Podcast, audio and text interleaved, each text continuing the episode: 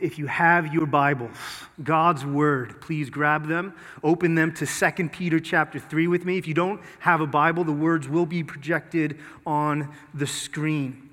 Church, this morning we are concluding eight months that we have spent as a church family in the letters of 1st and 2nd Peter. And Peter has been really good for our souls. Peter's given us a lot of hope in Christ. And Peter has called us to live fully and boldly for Christ. And I believe that all of that is going to continue through these concluding verses. And so let's begin by reading 2 Peter chapter 3 verses 14 to 18. This is the very words of God.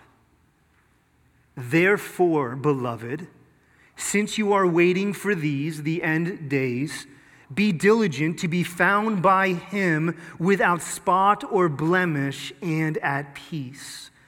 And count the patience of our Lord as salvation, just as our beloved brother Paul also wrote to you, according to the wisdom given him, as he does in all his letters when he speaks in them of these matters there are some things in them that are hard to understand, which the ignorant and unstable twist to their own destruction, as they do the other scriptures. You, therefore, beloved, knowing this beforehand, take care that you are not carried away with the error of lawless people and lose your own stability, but grow in the grace and knowledge of our Lord and Savior Jesus Christ. To him, be the glory, both now and to the day of eternity. Amen. Amen. May God bless the preaching of His word this morning. Parents love to see their children grow, don't they? Whether it's right after the baby is born and they take that baby and they lay them on that, that blanket with all the different month numbers on it and they take a picture each month and show how the baby is growing or whether it's when they begin to stand and they start measuring their height in the door frame, or, or maybe it's celebrating their first word or their first step. And then, and then the milestones can change from there, right? First it's entering kindergarten, then it's graduating middle school, then high school, then college, and beyond. Last week, I got to baptize my own daughter. That was an amazing experience. Any, any loving parent wants the very best for their children, and inherent to that is wanting them to grow throughout all of life. All of these moments of growth matter. But why? Why do parents care about growth so much? Well, one reason is because we love our children and we want the very best for them. But another reason is because our own lives are tied up in our children's lives, aren't they? For, for better or for worse, as parents, we feel like our children's successes are our successes and our children's failures are our failures. I mean, we made them, right? And so when they succeed, we succeed.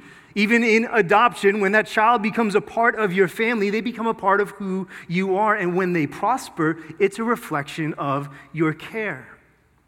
We love to see our children grow because when they grow, it's an affirmation of our care and our guidance. And friends, the same is true of how our God relates to us.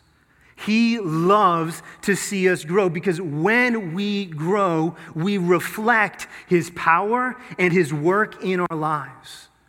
Listen, when Christians of all ages. Maybe you're just a kid here this morning. Maybe you're eight, nine, ten years old. Maybe you're in high school. Maybe you're in college. Maybe you're already into your career. Maybe you're a, young family or a middle aged family. Maybe you are a seasoned saint in the church. When men and women of all ages within the church grow in godliness and grow in holiness, God celebrates. It makes him happy because it is for our good and because it is a demonstration of His grace being at work in our lives. Our growth as Christians magnifies the work that Jesus has done in this world, and it invites others to come in and to experience that powerful work in their lives as well. Folks, here's our main idea this morning Christian growth brings God great glory and brings us great peace. Christian growth brings God great glory and brings us great peace. Friend, I, I wonder if you are tired in your Christian walk this morning. I wonder if you feel like giving up in all of life. I wonder if you feel like giving up on your marriage or on your parenting. I wonder if you feel like giving up on the church. I wonder if you feel like giving up on purity and self control. Are you, are you tired of trying to be godly in a world and in a culture that constantly celebrates all that is ungodly? If you are discouraged, about your lack of growth in your Christian life, listen, Peter wants to encourage you this morning. He wants to strengthen you this morning. And he has five incredibly encouraging truths about our growth in godliness. Here they are. Number one, growth is clearly possible. Number two, growth is a patient process. Number three, growth requires your weakness. Number four, growth protects and gives peace. And number five, growth is all from God and it is all for God. Those are our five encouraging points from this passage, looking at each individual verse. Let's begin with the first point. Number one growth is possible. It's possible. Peter says in verse 14, Therefore, beloved, since you are waiting for these, be diligent to be found by him, Jesus, without spot or without blemish, and at peace. So the charge in this verse to be diligent, that speaks of, of work, that speaks of effort on our part. And then the charge in verse 18 to, to grow in the grace and knowledge of Christ. These two charges in this text are really where we see the focus of this text as being about Christian growth and Christian maturity in life. Peter is concluding his letter with this charge, and it's appropriate that he does because this is how he started his letter. If you remember up in chapter 1, Peter charged us to make every effort to grow in our Christian lives. He says in chapter 1, verse 8, that all of these different kinds of and types of godliness and, and godly characteristics should be growing, they should be increasing in our lives. The letter of Second Peter really has been about the call to live obedient lives before God until the day when King Jesus comes back to reward us for our faithfulness and take us home to heaven. Second Peter is a gritty letter. It, it is a rallying call from the Apostle Peter to work hard towards godliness and purity in our lives. But listen, if we're not careful, we are going to end this letter discouraged rather than encouraged. And that's not what Peter wants. Why might we be discouraged? Well, because of what Peter says in verse 14. It's a little daunting, isn't it? He says, Be diligent to be found by him without spot and without blemish. That's a pretty high standard. Anybody have a spotless record from this past week or this past month?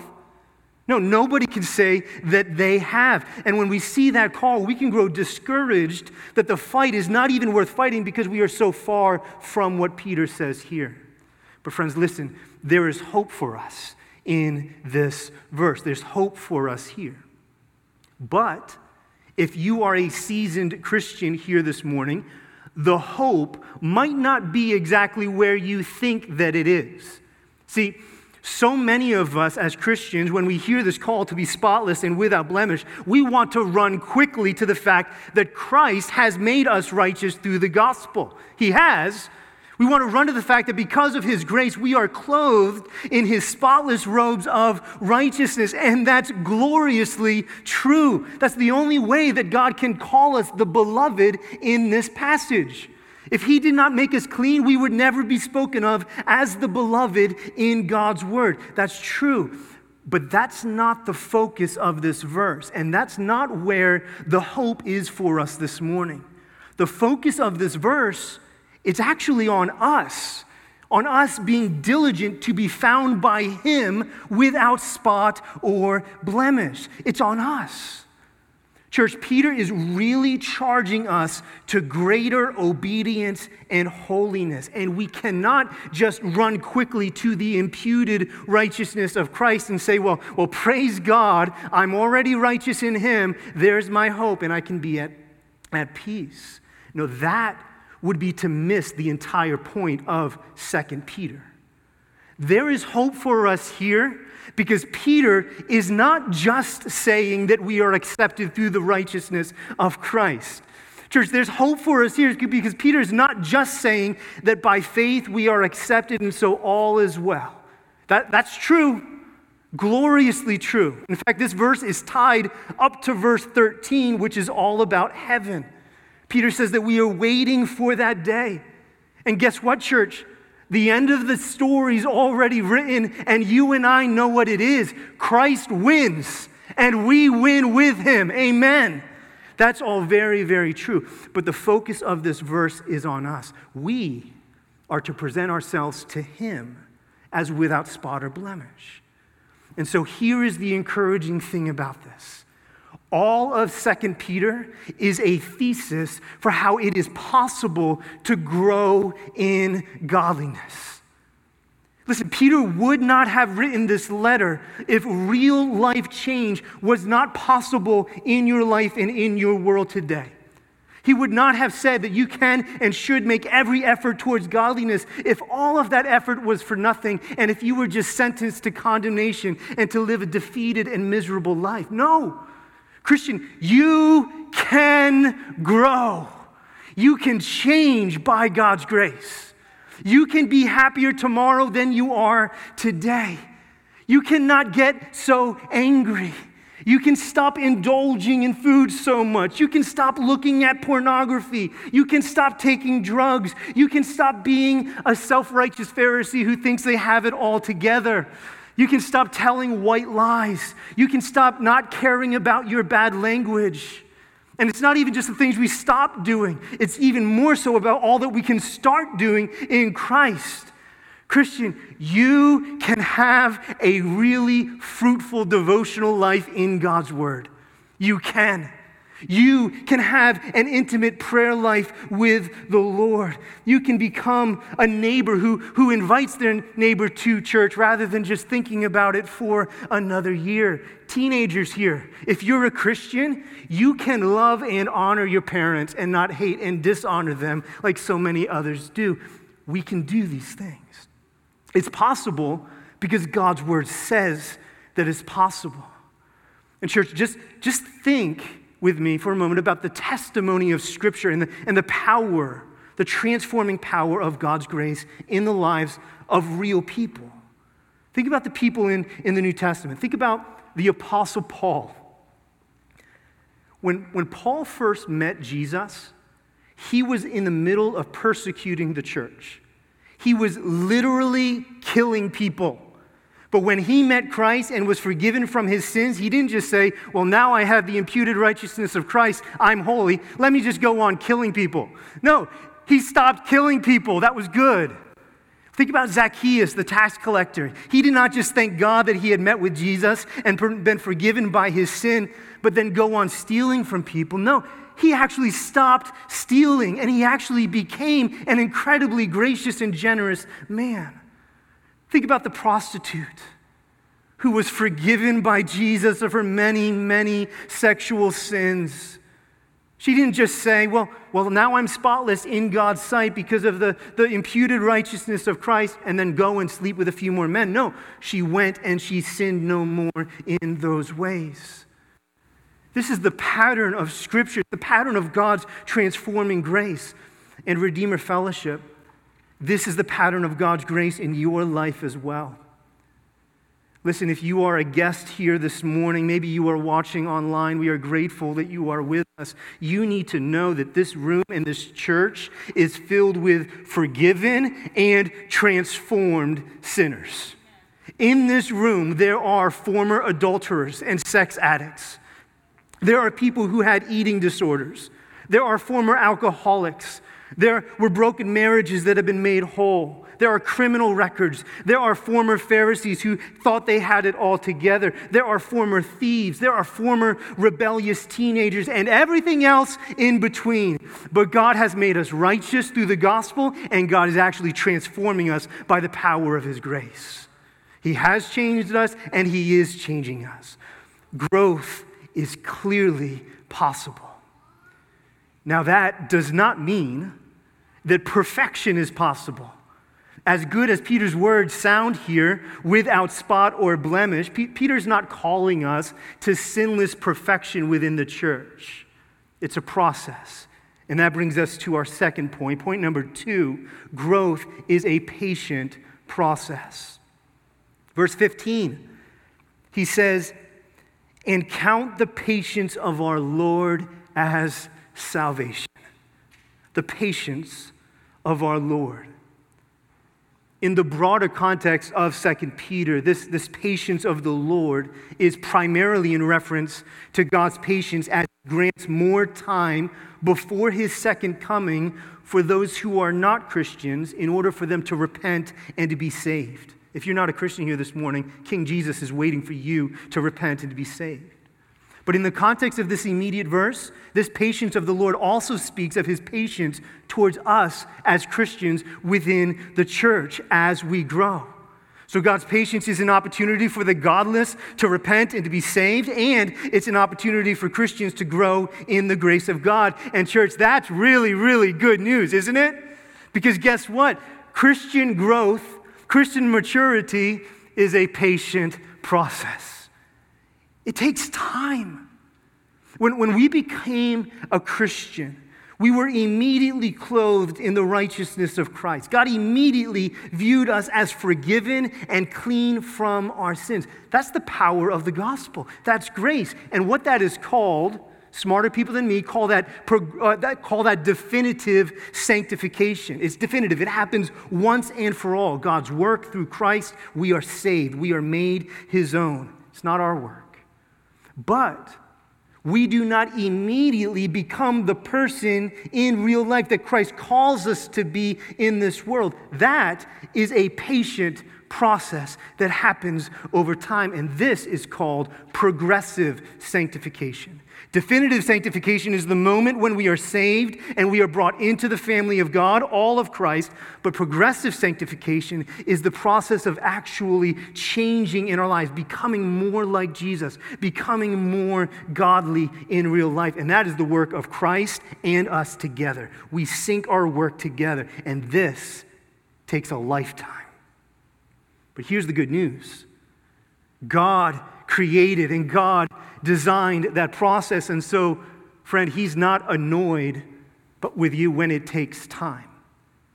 Church, did you know that you serve a patient God? He's patient with you. In Exodus chapter 34, when, when God passes before Moses and, and describes who he is, a few of the words, a few of the precious words that he uses to describe himself are these slow to anger and abounding in steadfast love. And then that description of God is used over and over throughout the Old Testament. He is slow to anger and abounding in steadfast love and faithfulness. That's who your God is this morning. He's patient. He is slow, not quick to anger, and he is very faithful to walk beside you. He's not eagerly or easily triggered particularly with those who have been saved by his grace. No, he walks patiently with those who are hurting and with those who are growing. You know, I think we tend to, to think of God differently. I think we tend to think of God as the angry parent or as the, the angry boss who hates it when we mess up again. We think of God looking at us and grimacing and just, just wanting us to, to get our acts together already, pull it together. But that's not who our God is. He is patient. He is forbearing. He is slow to anger. He loves to walk patiently with his weak people. He loves to prove his character of patience and faithfulness over a long period of time to those who are weak and broken. Christian growth is a long process, and that's okay because our God is a patient God. Church, I really believe that the Holy Spirit wants to encourage some of you here today who are discouraged by your current pace of growth. You're still struggling with that sin. You're still falling. You're still making those mistakes. I believe that there are some here who, who were fo- hoping to be farther along in their Christian walk than they are right now. And I believe the Spirit wants to strengthen and encourage you by reminding you that the process itself, even when it takes a long time, is designed by God and is pleasing to Him. He is not looking for perfection, but your diligent pursuit is what pleases Him and brings Him glory. And even your mistakes, even your big mistakes, are an opportunity for Him to demonstrate His patience towards you, and that is a very good thing. Be encouraged be encouraged that growth is a patient process. And be encouraged that your weakness, your frailty, is part of the process. And that brings us to our third point. Point number three growth requires your weakness. Now, this is a bit of an inferred point from the text, but I think it still is significant and, and super encouraging for us. Look at verse 16. I love, I love this verse. It's a very human verse from the Apostle Peter. At the end of verse 15, Peter says that the Apostle Paul agrees with what Peter has been saying and what he's been teaching. And then he says in verse 16, there are some things in them, in, in Paul's writing, that are hard to understand. So here, here's what's going on here. The Apostle Paul as you know, in other letters, New Testament letters, has written extensively about the gospel and the freeness of God's grace and how the gospel is not a matter of our own work. It's not a matter of what we do. It's a matter of God's free grace. But there were apparently false teachers that Peter is now addressing who were using and distorting the Apostle Paul's words to support their claim that godliness and holiness was not a big deal, not important. So they were basically saying, well, Paul the Apostle says it's not a matter of work, but a matter of God's grace, and so we really shouldn't care about how we live. But that's a distortion of Paul's teaching. And because these false teachers were distorting Paul's words to their own advantage, Peter takes the brief opportunity to, to reference Paul as a support to his argument and not a support to the false teachers. That's basically what's, what's going on here. And actually, a very brief side note, but it's helpful to note this is one of the, the primary places in the New Testament where we see the writing of the apostles as valued as equal to the Old Testament scriptures. So, did you notice that Peter says that the false teachers are distorting Paul's teaching as they do the other scriptures? So Peter equates Paul's writing to the Old Testament scriptures. So it's a, it's a claim for the divine authority of the New Testament documents. Church, many people in our day would claim that the, the Bibles we hold in our hands were formulated by, by, by the church in around 200 or 300 AD. It's not true. These things were seen as authoritative, as God breathed very, very early on, and we see that in Peter's comment here. So that's a little bit of what's going on in this verse. But here's what I love about this verse so much the Apostle Peter, who has crazy amounts of authority and, and leadership gifting, he willingly admits here that he has a hard time understanding parts of Scripture. I can relate to him. He's a simple guy. I'm a simple guy. I wonder if you can relate to him as well. He says, Paul, he's, he's a little bit hard to understand. Paul was very scholarly. I can't tell you how many times my brain has said, Yeah, I don't understand what is being said there. Folks, it's an acknowledgement of weakness. Peter was limited, and we are limited. We, we don't have everything perfectly figured out as Christians today, but that's okay because the call to grow in the grace and knowledge of God is inherently a statement about our need to grow. We haven't arrived yet, But that's okay. We're not yet perfect, but that's okay, particularly in regards to understanding the scriptures. Friend, you do not need to be a scholar in order to dive into this book and to benefit from it. And you should not wait till you have everything perfectly figured out in it to commit your life to it. Christian, be okay with weakness. Be okay with not having all of the answers. Cling to what you know and what has been revealed to you and seek to faithfully grow as God is leading you to grow. Growth requires our weakness, and that's, that's okay. In things like studying God's word and in all of life, it's an opportunity for God's grace to strengthen us and to lead us. That brings us to point number four growth protects and gives peace. It protects and gives peace. We see in verse 17, Peter says, You therefore, beloved, knowing this beforehand, take care that you are not carried away with the error of lawless people and lose your own stability, but grow in the grace and knowledge of our Lord and Savior, Jesus Christ. What we see here is that Christian growth protects us from error and it gives peace and assurance to our salvation. Growth in godliness, growth in holiness gives stability to our profession of faith. Now, listen, your growth in godliness does not establish your faith. That's the work of Christ and only Christ. But your growth in godliness stabilizes your faith. When we grow, we stabilize our faith in the work that He has done because we see it being worked out in our lives. And, and we, in a sense, are, are proving to ourselves, oh, God's grace truly is at work in me. Look at how I'm changing. Look at how I'm growing.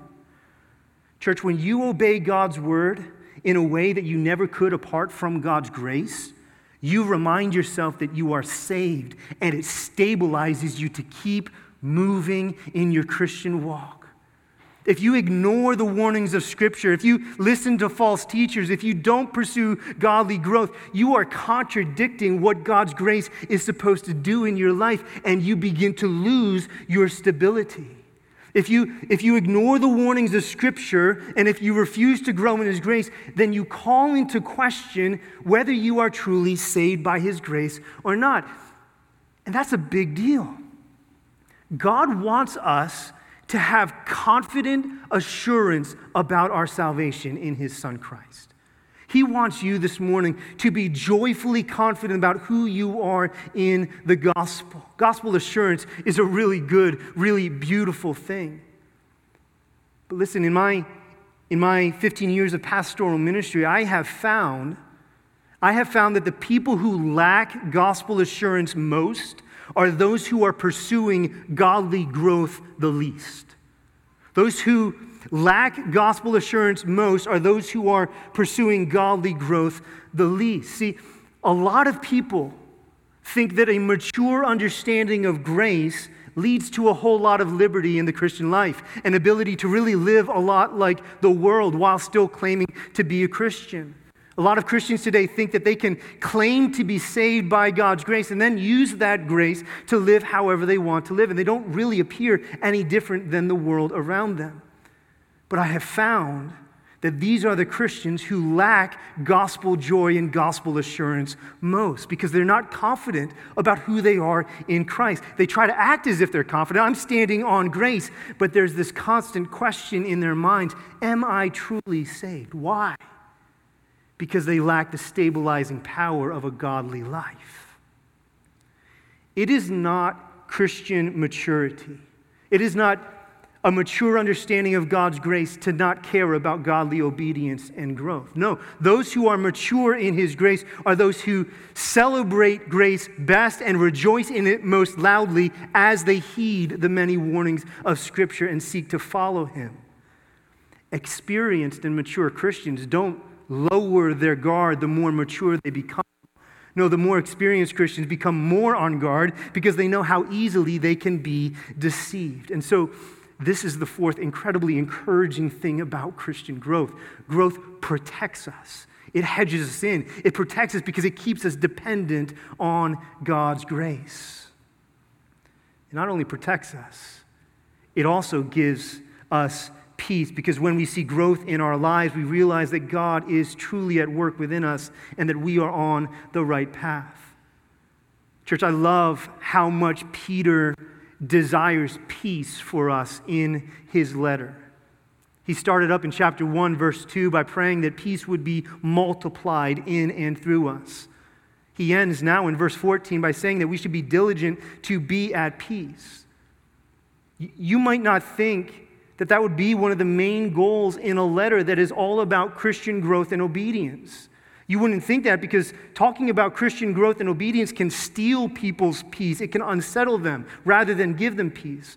But that's not how it's supposed to be as we press into the grace of God, as we seek to, to live for Him, we will see fruit grow in our lives, and that fruit will be a beautiful demonstration of all that God has done and is doing in our lives, and it will give great peace and great joy to our souls and to our church family.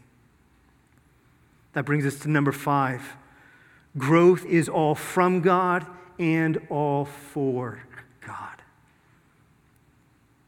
Parents love to see their children grow, right?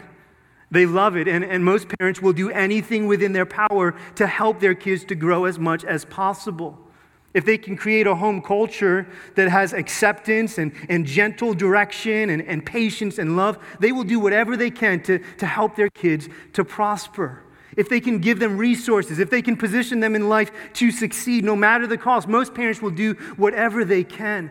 And friends, the same is true of God towards us. Peter says in verse 18, read it with me, but grow in the grace and knowledge of our Lord and Savior Jesus Christ. To him be glory both now and to the day of eternity. Amen. Our growth is possible because the seeds of our faith have been planted by God in the soil of His grace. And there is no better soil to help us to grow than God's grace. This is why Peter tells us to grow in the grace and in the knowledge of our Lord and Savior, Jesus Christ. Church, when we know all that God has done for us, when we remember that He has saved us from our sins, even when we were His enemies, when we remember that He sent His only beloved Son to die in our place, to give us life, to bring us out of the domain of darkness into the kingdom of His beloved Son, when we know that we have been made new creatures in Christ, then we realize how secure a foundation we are working to grow upon. That is why we never move beyond the gospel of grace. Progressive sanctification is so important. Let us remember that we are to grow in godliness. We are to progress in this Christian life. But every day we must remember, we must celebrate definitive sanctification, that it's His work ultimately and not our own. That God has saved us from our many sins and that we are new creatures in Him. Nothing can separate us from the love of God in Christ Jesus our Lord. Amen? Church, not even your own sin. Not even your repeated sin. Not even your besetting sin that has plagued you since childhood not even your grossest sin that has been committed, not even the sin you committed last night, because He has given Himself to us. Like a loving parent, He has, through Christ, given us everything that we need for life and godliness. He has held nothing back. It's all ours in Christ, and we are eternally secure in Him. And when we realize that, church, the growth that happens, it's going to happen, and it's going to be different growth. It's not going to be heavy growth. It's not going to be toil. It's not going to be legalism. It's not going to be church moralism. No, it's going to be transformation more and more into the image of Christ because it's His grace at work within us. Church, may we grow in the grace and knowledge of our Lord and Savior Jesus Christ. And when we do, May he receive all of the glory, both today and for all eternity, because of how it is his great work within us and not our own, for his glory alone. Let's pray.